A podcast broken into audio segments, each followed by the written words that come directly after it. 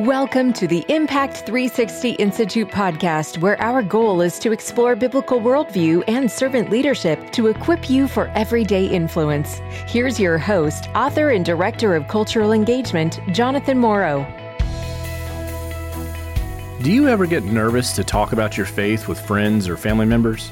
Does the thought of talking about different views on morality or sexuality or religion or even the Bible make you nervous? Well, you are not alone, and that's why I'm really excited about the podcast we have for you today. And I want to welcome you to the Impact 360 podcast, where today my guest is going to be Greg Koukl, and we've had him on the show before talking about uh, the true story of reality, the fabulous uh, book and resource there. But a little bit about Greg is Greg holds MA degrees in both apologetics and philosophy. He's spoken on more than 80 universities, campuses, and hosted his own radio talk show for over 30 years, defending Christianity worth thinking about. And Greg is the founder and president of Stand to Reason, which is a fabulous organization, and serves as adjunct professor of Christian apologetics at Biola University. So, a colleague there. So, Greg, it's great to have you on the podcast again. Well, Jonathan, it's great to chat with you again. And this is the first time we've talked since we were together in Israel just a couple of months ago. Absolutely. And that was just an amazing time to see those things come alive and get to have conversations about some of these kind of things over there, which was which was pretty amazing. Yeah. And so really glad to have you on the podcast here. And as I've shared before, just really grateful for your work, um, your ministry, your investment in so many people's lives.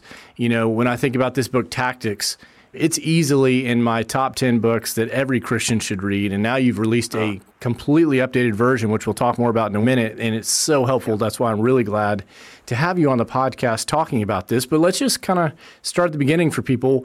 Why did you write this book and, and why this new edition now?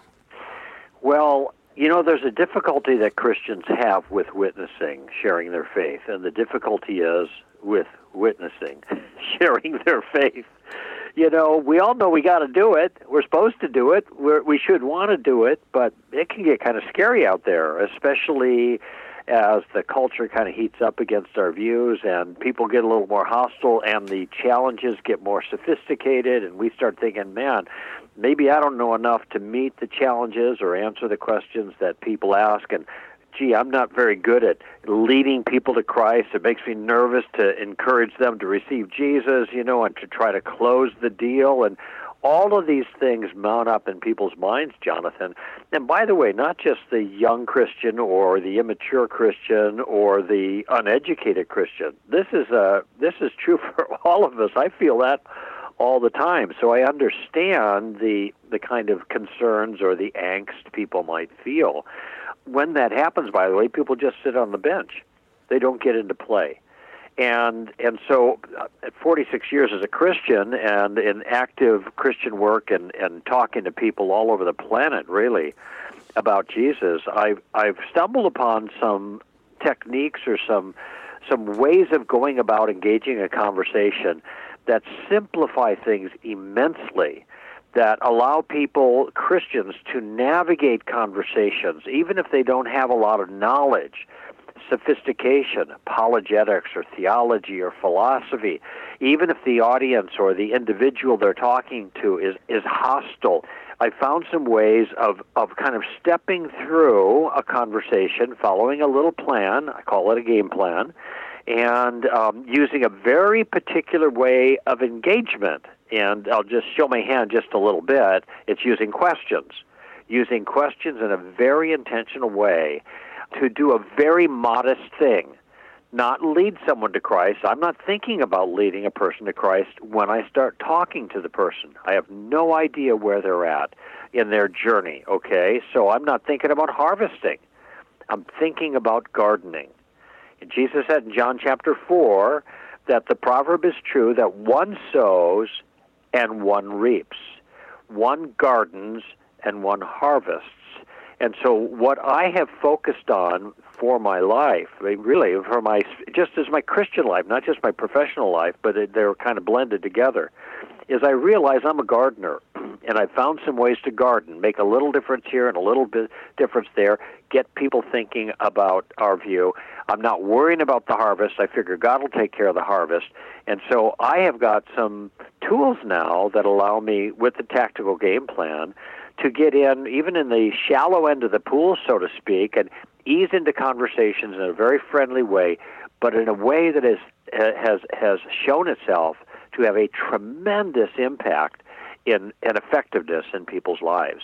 So that's the reason that I wrote the book. I wanted to make these these ideas, this game plan, and some maneuvers, I guess, for lack of a better word, available in a very accessible way with a lot of anecdotes. Now, there was a lot of accounts of me in real life situations with people on airplanes and waitresses in restaurants and the university talks where university students are coming after me during the Q&A after the lecture. I have all of these illustrations in there every step of the way so people can see how this all plays out. So that's the original. That's the original book I wrote 10 years ago, Tactics. In the last 10 years, though, Jonathan, um, just like you, you know, and other people doing the things we do, if we've been doing it for a long time, hopefully we're finding better ways to communicate the same things we communicated 10 years ago, you know. And I did, I, over the last 10 years, I found lots of ways to explain my view, to teach, to instruct, to expand on some of these concepts that are much better than the way I explained them 10 years ago.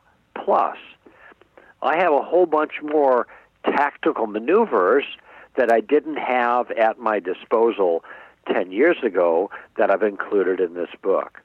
So if there are some of your listeners that have purchased the first tactics and benefited from it, they need to get the second tactics because there's 50% more information in it. And there's almost twice as many tactics.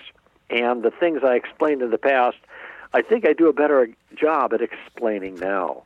If a person has never gotten the book before, boy, this this is the one to get. I I, I mean I, I know may sound like I'm waving my own flag here, but you mentioned it's in your top ten books. I've had so many other apologists or talk show hosts or Christian leaders say the same thing, you know, or they'd say it's in their top three books, or they say it's their number one book that they recommend to everyone. David Wood just delivered a video to his 400,000 subscribers just a week or so ago and said, This is the only book I recommend for everyone. So I'm really flattered at that hmm. response, mm. and I think that this book is going to make a massive difference in the life of any Christian or Christian leader or parent who is listening in to help them engage more effectively and who help them train uh, their children or the people in their youth group or whatever to engage more effectively.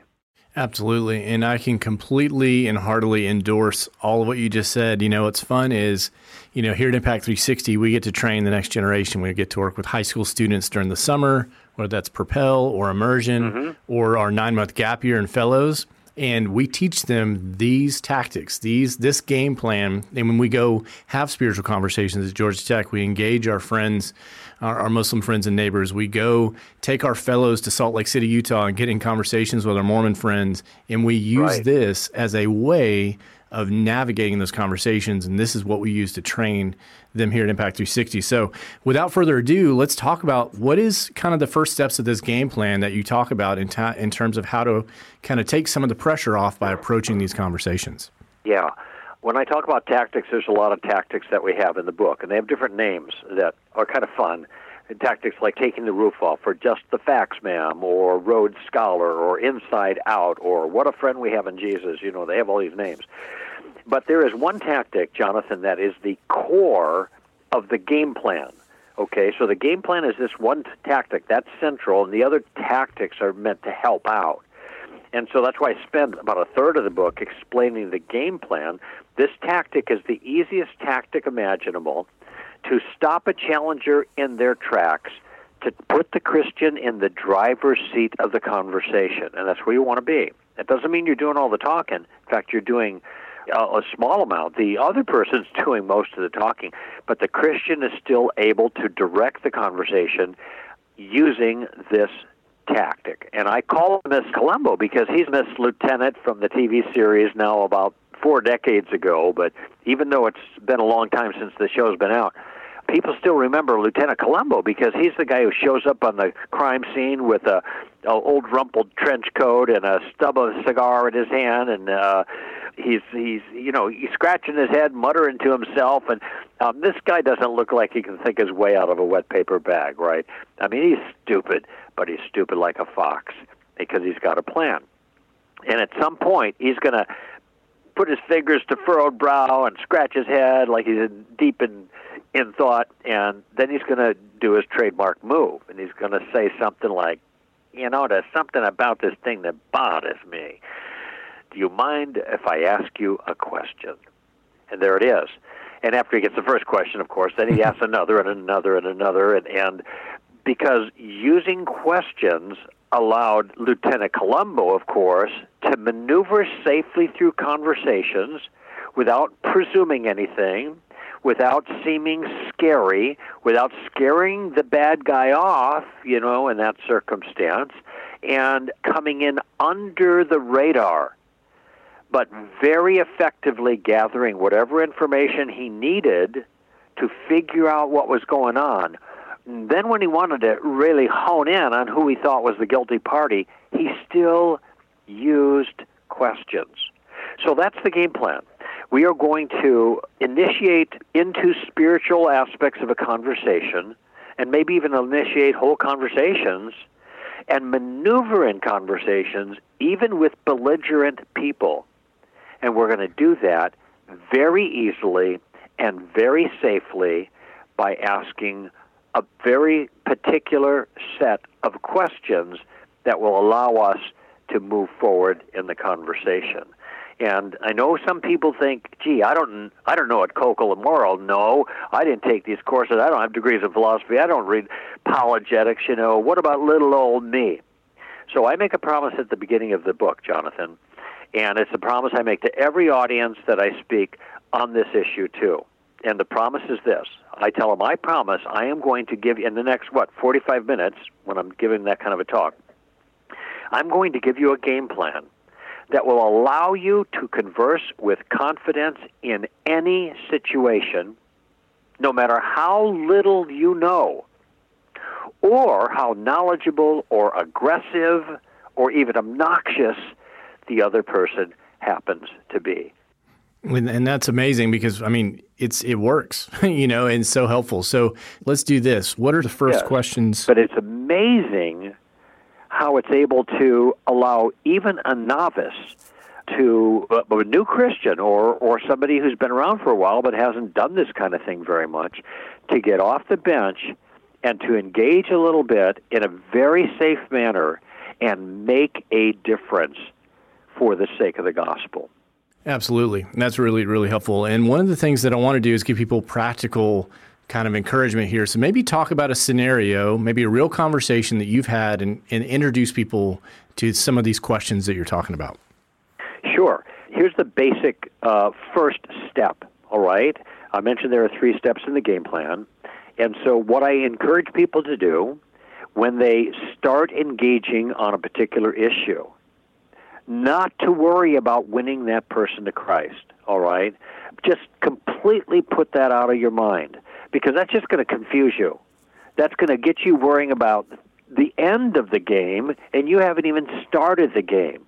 You know, in a big football game, you know, Super Bowl, when they get out on the field, they're not thinking about what's going to happen and when the clock ticks out. They're thinking about doing the play right in front of them really well, and that's all I want people to think about. And so the very first step in the game plan is simply to gather information. So when I'm you know, talking to a waitress or something like that, or somebody sitting next to me on an airplane or whatever, and we're moving towards something that might be a spiritual conversation. I'm thinking of one in Seattle right now, who um, you know, who is kind of a new age waitress and very bubbly and very happy and everything. And I just began asking her questions about her view she said, "Well, the universe takes care of me." Now, that's I don't know about you, but that strikes me as an odd statement because the universe is not a person to take care of you. So I asked her. I said, I didn't tell her it was odd. I, I don't want to put her down, but I, I said, "What do you mean by that? What do you mean it, the universe takes care of you?" Now, notice this first question.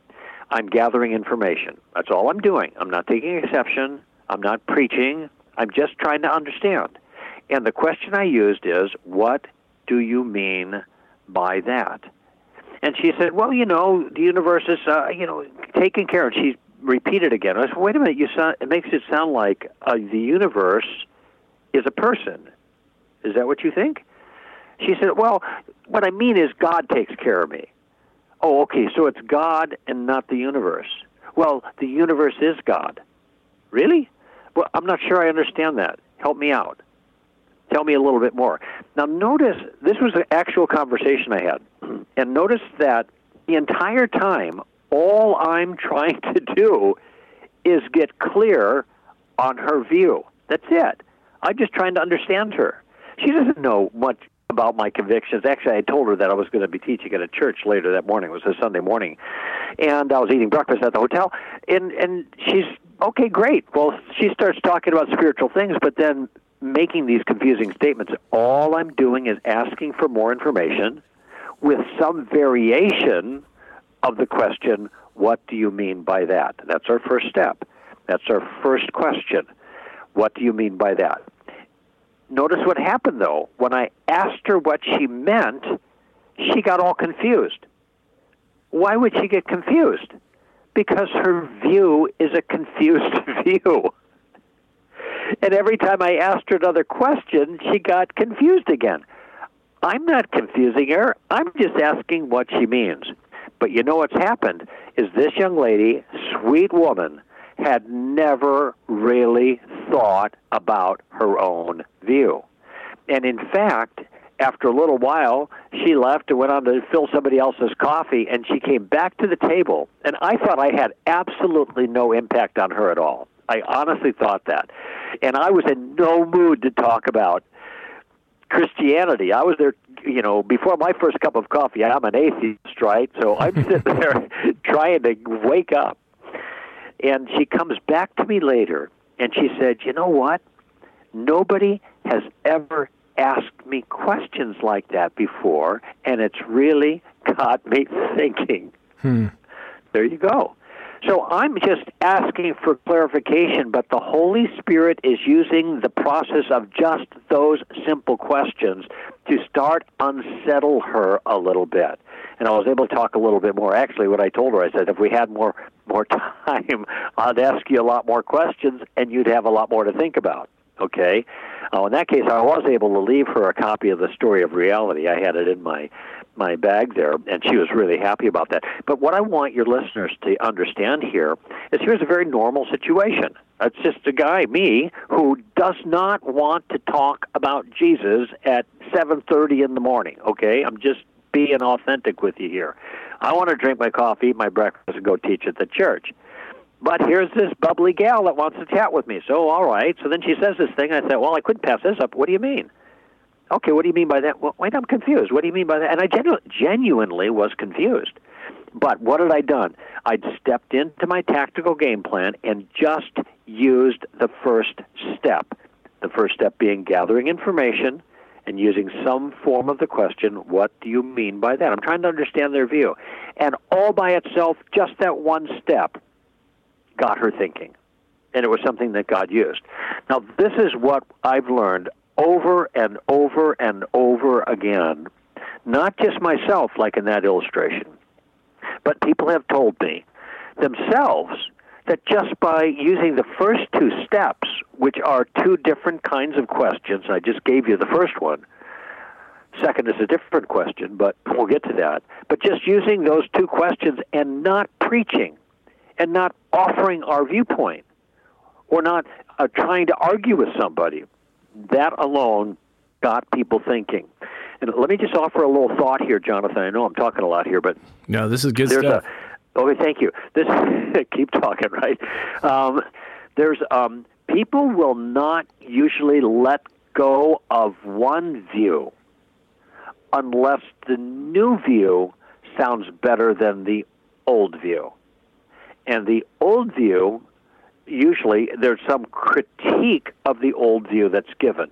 Now, notice I haven't started preaching the gospel yet. In fact, I didn't preach the gospel at all. I didn't say anything about Jesus or, or any of that stuff. That's because I was gardening, and this was hard soil. This was a garden that was committed to an entirely different crop. Okay? So I'm going in there first asking questions to understand her view, hoping that now she's going to start wondering whether her view is that good or not. And if you get people to question their own false view, that makes them open to the new true view, Christianity and the gospel. And in fact, atheists do this to Christians all the time. I, am sure you know who Peter Boghossian is, the atheist who does what's called street epistemology, and he trains atheists to create other atheists, but he tells them do not argue for atheism. He says, rather, ask them questions to get them to doubt their own convictions. That's what he teaches. And it's the exact same idea here. So he's got the wrong idea, atheism, but he's got the right tactical maneuver. It's the same thing we're suggesting here. And so that first step, just asking the question, what do you mean by that, allows the Christian to get lots more information about what a person's view actually is.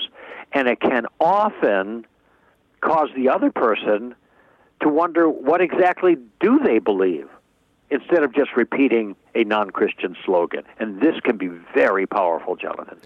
Absolutely. And just just in, something to highlight there as well, you know, it's really important you know, I love how the earlier advice you gave was just kind of stay in the moment, stay with the next thing, like what what you're in doing right now, because one of these things that this question is so powerful is it actually helps us understand the people we're talking to. It helps us love our mm-hmm. neighbor well. And the, really, one of the first steps of that is understanding. And so, without trying right, to get it to right. the point of arguing or convincing or any of those things yet, and there's times for those things, and there's times for sharing the gospel, there's all the times for those kind of things. But sometimes we just skip that very important, humanizing, let me understand you yeah, and your view. We start at the end of the conversation instead of the beginning. The gospel is the solution. The solution to what? The solution to their questions, their ideas, and their predicament. But you, you got to get a clearer idea of what that person understands his ideas or predicament to be before the solution is very meaningful. And incidentally, going back to the football illustration, you notice how when they show the pictures on the sideline after a play, you see the coaches are covering their mouth? And they're doing that, you know, because somebody could be reading their lips and passing on information to the other side. If the defense knows what the offense is going to do, the defense can block the offense. There's a certain sense this, uh, something like this going on in conversation. We're at that moment on the defense. So what we're doing is we're talking the offense. We're going to ask the offense, "What are you going to do?" and they tell us. You know why they tell us? Because we ask a question in a friendly environment, and then they tell us everything they think they know. They tell us their view, and on and on they go. But because we've asked them to be more clear about their view, they are forced to be more careful about articulating what they think. And frankly, Jonathan, in most circumstances, non believers have not thought about what they believe. They have a knee jerk reaction uh, in their beliefs, they're mostly feelings they say things they hear everybody else saying, like the Bible's been changed, or you know, uh, science disproves God, or something like that. But when you ask them exactly how does science disprove God, now that's a what do you mean by that question? Notice that silence right there.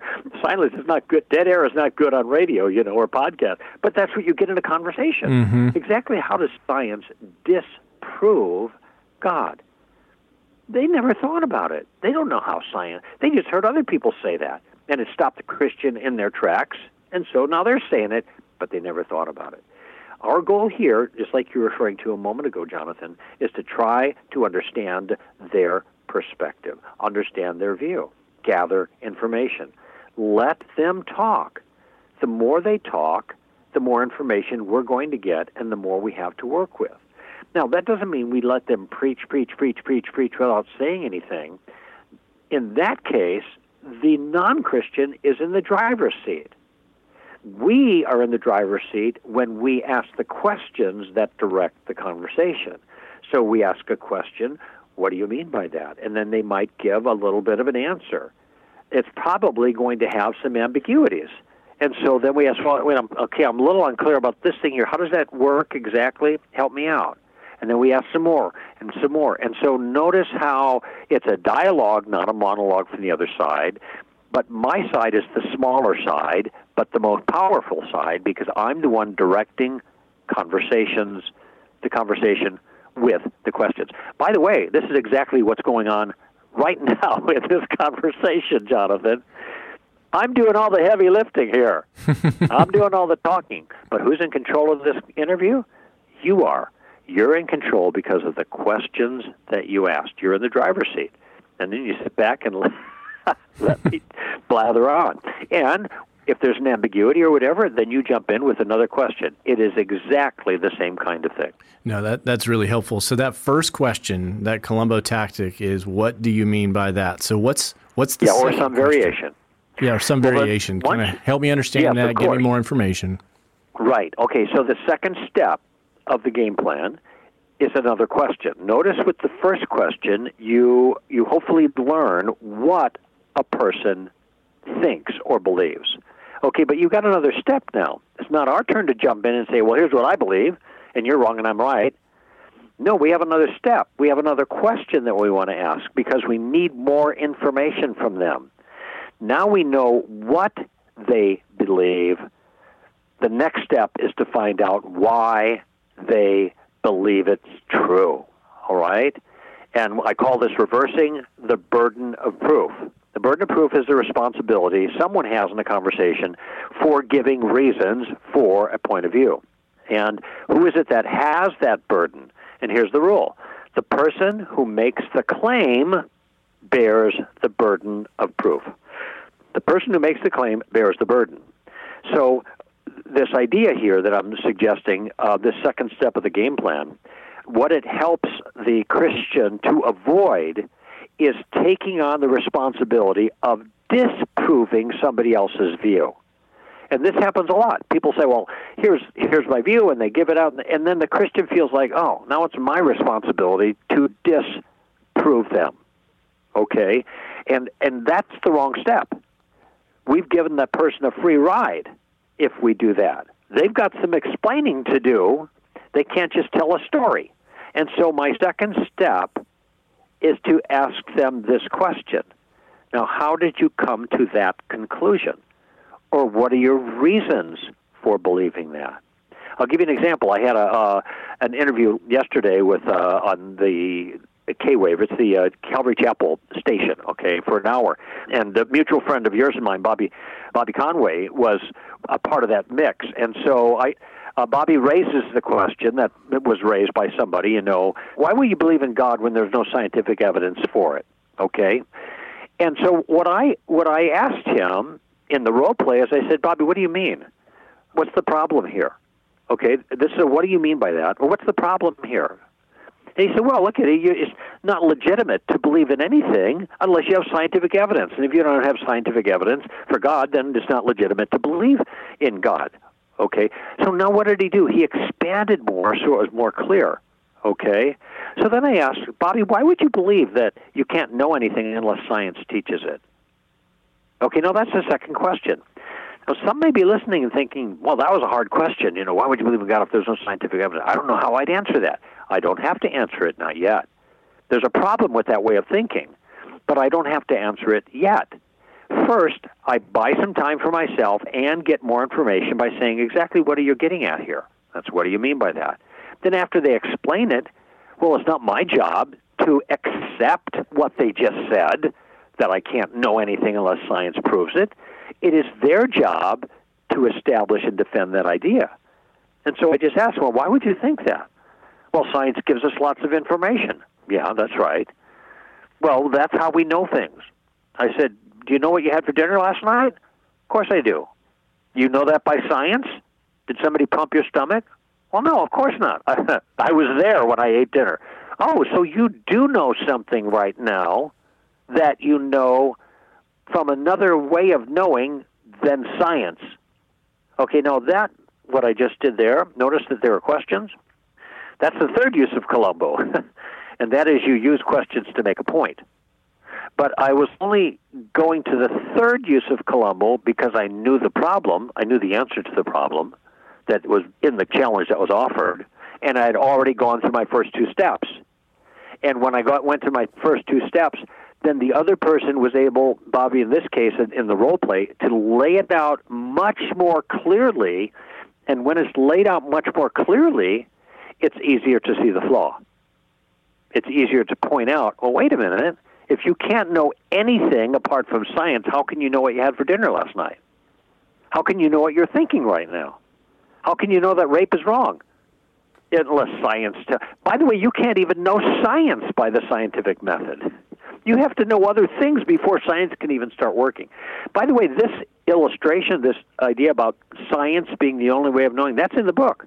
I use that as an example of a wrong way of thinking and how to maneuver in that kind of challenge with your Columbo questions. And there are many, many, many, many more examples of things like this where I give the steps. First step, gather information. What do you mean by that? Second step, reverse the burden of proof. How did you come to that conclusion? Third step, make a point, but use questions to make the point. Expose the flaw, but use questions to expose the flaw. Then I teach in other tactics how to how to find the flaw, and in this case, I use the suicide tactic because the view is turns out to be self-refuting. But I always was using questions to make my point. And really, it's as easy as that, Jonathan. As you know, it, it, it, sometimes we overcomplicate these things, but there's so much we could do even if we don't have a deep education in apologetics we can require of other people to make their own case. And I promise you, 90% of the people that your listeners are going to talk to will not be able to do that. They get befuddled even on trying to explain their own view, much less the reasons in favor of it. And once that happens, that plants a seed of doubt in their own minds about the legitimacy of their own view. And that's what I'm after in a situation like that. And that's so helpful. And again, one of the things I love about this is what it does is it allows us as Christians not to be defensive or anxious in that conversation as we right. kind of just help them come to self discovery about stuff that really matters and then go, hmm, yeah, that's a great point. That actually doesn't make sense when I say it out loud, right?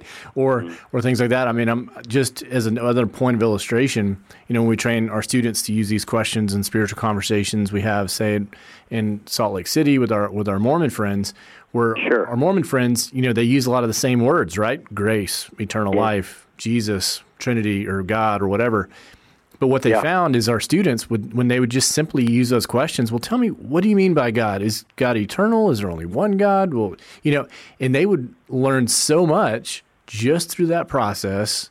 And yeah. really, it's an education in of itself, just that learning process. And then they could figure out, okay, how do I take that conversation further? And then they can do their own study in their own time, right? Sure, it's it's just like anything else. There's a learning curve, but this learning curve is not a what they call a steep curve. You know, it's not a steep curve. It's easy. It's really easy. I'll tell you who it's going to be hard for, though, Jonathan. It's going to be hard for people like you and me people who know a lot of things and like to talk about it, especially me. I think I'm probably more uh, of a loose cannon than you are. You're an even tempered kind of guy. But I like to get in there and I like to scrap, you know, oh, you're wrong, I'm right kind of thing. And so I even after all these years, I have to keep reminding myself to slow down and start asking questions. Don't jump in with all the things I've learned. That can be a liability because you want to tell people everything you know so in a certain sense, people with less education and less experience in engaging in apologetics will actually be able to employ this game plan more more easily and more effectively. Yeah, that that's really helpful. And then honestly, then they can just move to really becoming fluent in in asking those questions, and then that just becomes right a habit, and you know, and they get into those conversations. You know, well, my guest today, I'm having a conversation with Greg Koukl. The book we're talking about is Tactics: A Game Plan for Discussing Your Christian Convictions. I think every Christian ought to buy this book. I do not say that about every book.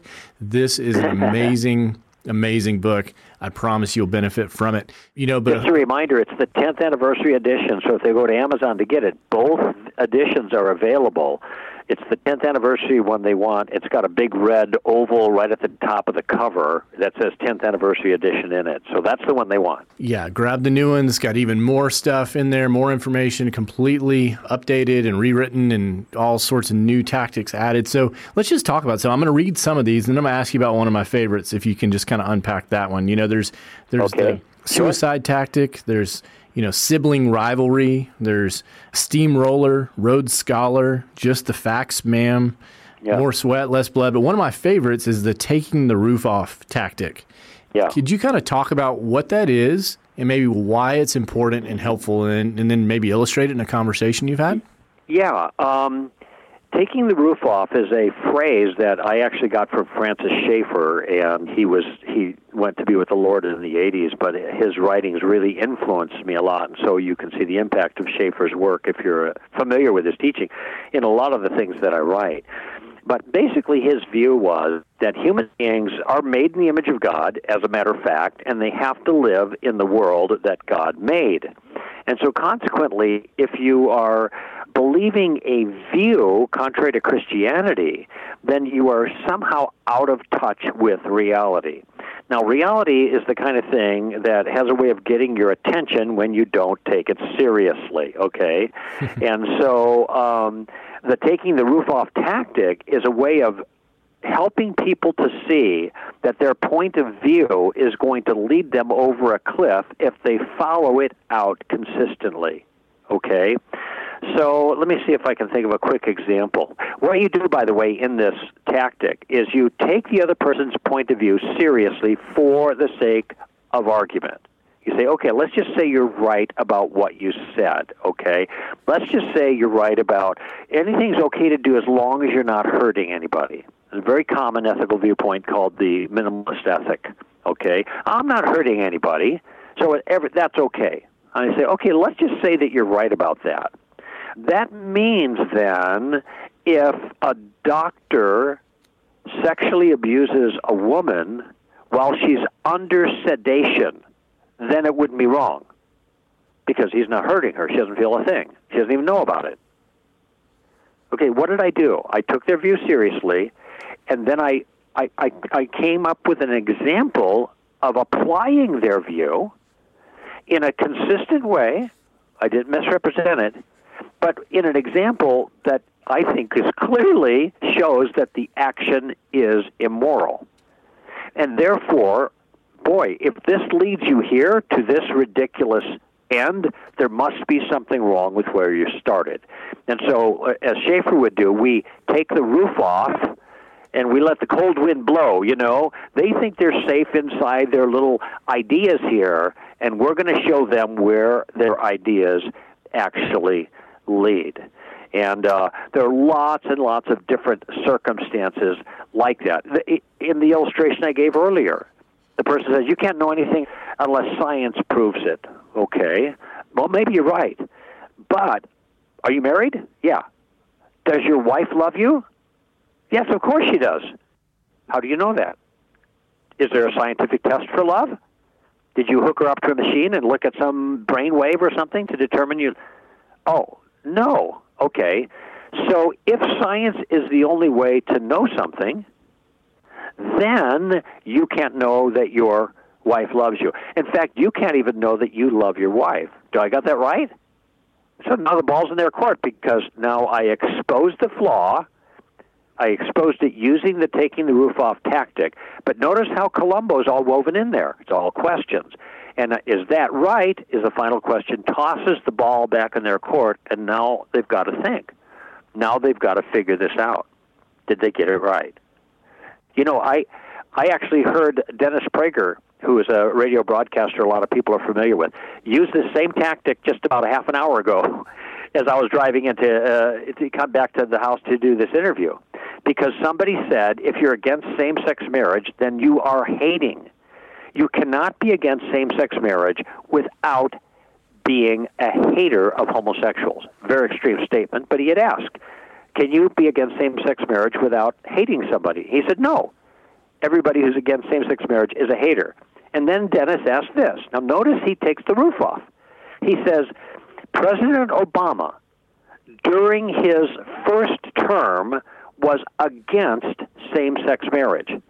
So, do you think that President Obama was hating homosexuals during that time? And there was a long, long, long bit of dead air there because what had Dennis done? He'd taken this guy's rule and he applied it to show that, no, this isn't going to work. Now, the guy bit the bullet and he said, yeah, he was a hater, but I mean, he was had. You could see everybody knew that this was a silly way to argue, but it's a great example of taking the roof off. No, that's that's really helpful because sometimes just helping people see the end result of the ideas that they've maybe even assumed or just picked up through pop culture or Netflix or YouTube or whatever, and they just kind of right. roll with it, and they're like, "Wait a second, I guess that doesn't work. Maybe I ought to reevaluate yeah. that." You know, and yeah. so well. I was just going to say, in this Dennis Prager example, I mean, I know Dennis and he's great at this kind of stuff. I learned a lot just listening to him on the radio, but he maneuvered entirely with questions and in a gracious way. And then when the guy said, yeah, the president was hating homosexuals during that first term, President Obama in this case, Dennis said, okay, at least you're consistent. And he moved on. He didn't have to even elucidate anything more. It was so obviously ridiculous what the guy was saying that Dennis didn't have to do any more work. You know, and I heard another talk show host say, if somebody who opposes you wants to make a fool out of themselves, get out of the way. Let them do it. And of course, Dennis isn't trying to be mean or anything. He's just trying to get to the heart of the matter and clarify things. And it became really clear that the way this person was arguing was really silly. No, that's that's absolutely right, and that's part of that conversation. And sometimes one of the best things we can do in loving people well is helping them come to discover false ideas for themselves, and that way, right, they can oh, and then they might be open to something else or a bigger conversation or even a more important topic or issue about maybe the nature of God or does God love me or who is Jesus? Does he exist? Do I need to be forgiven or whatever those things might be? And that's why absolutely these conversations around tactics, and again, I'm talking to Greg Koukl, the brand new book, the 10th anniversary of the book Tactics, which you need to get. There's so many helpful tactics, like for example, the steamroller tactic. And uh, here I'm gonna have to kind of tease a little bit. You know, if you've ever been in a conversation and somebody just kind of continually runs over you, well, what do you do with that? Well, this book's gonna equip you with some very practical tools on okay in a game plan how do i engage with someone like that? And when do, when do i walk away you know or, or what, what that might be? And there's all sorts of really helpful information in this book tactics which i hope you'll take advantage of. But greg i, I just want to kind of wrap with this. What do you hope will be the result of christians who who read this book? Like what would you want for them? I see two things that i'd like to see I think there is a massive number of Christians who are scared of engagement. And by the way, I'm completely sympathetic to that. I get it. They're scared because they don't know what to do and they think they're going to get trapped. Okay? Got it. They're sitting on the bench. They're not involved at all.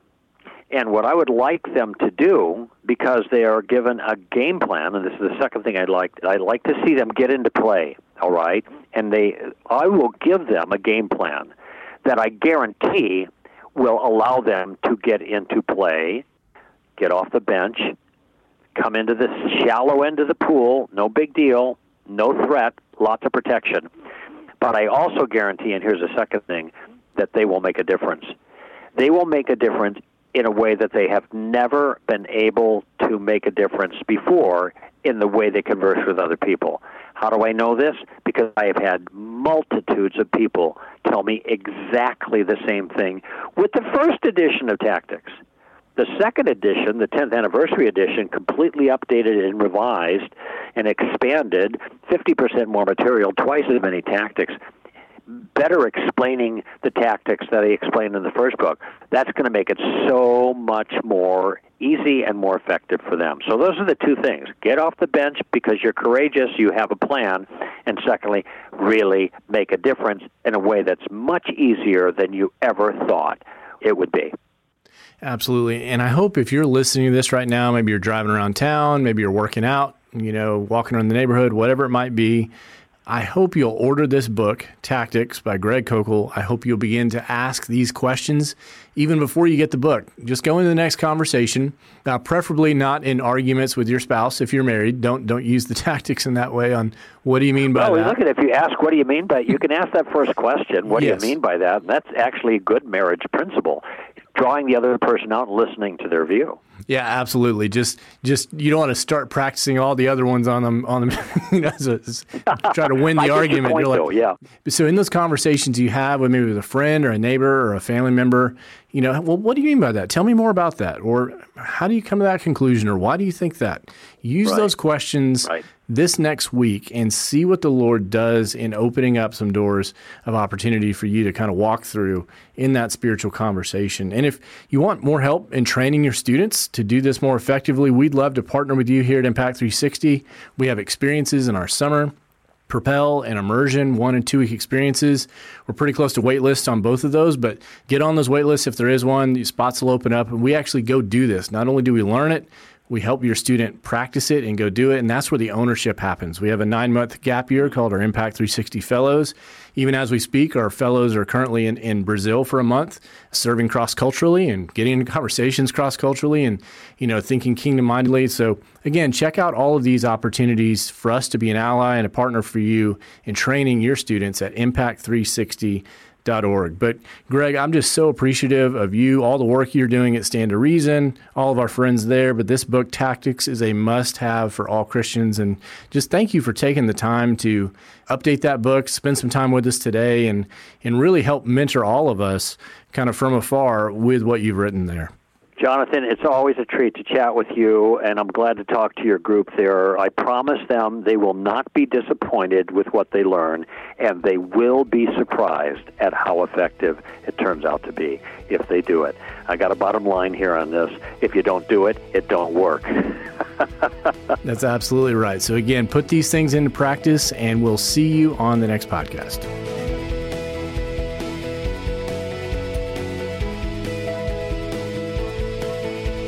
For more information about our on campus worldview and leadership experiences for students and our accessible online courses like Explore Truth and Explore the Resurrection, visit impact360.org. Impact 360 Institute. Know, be, live.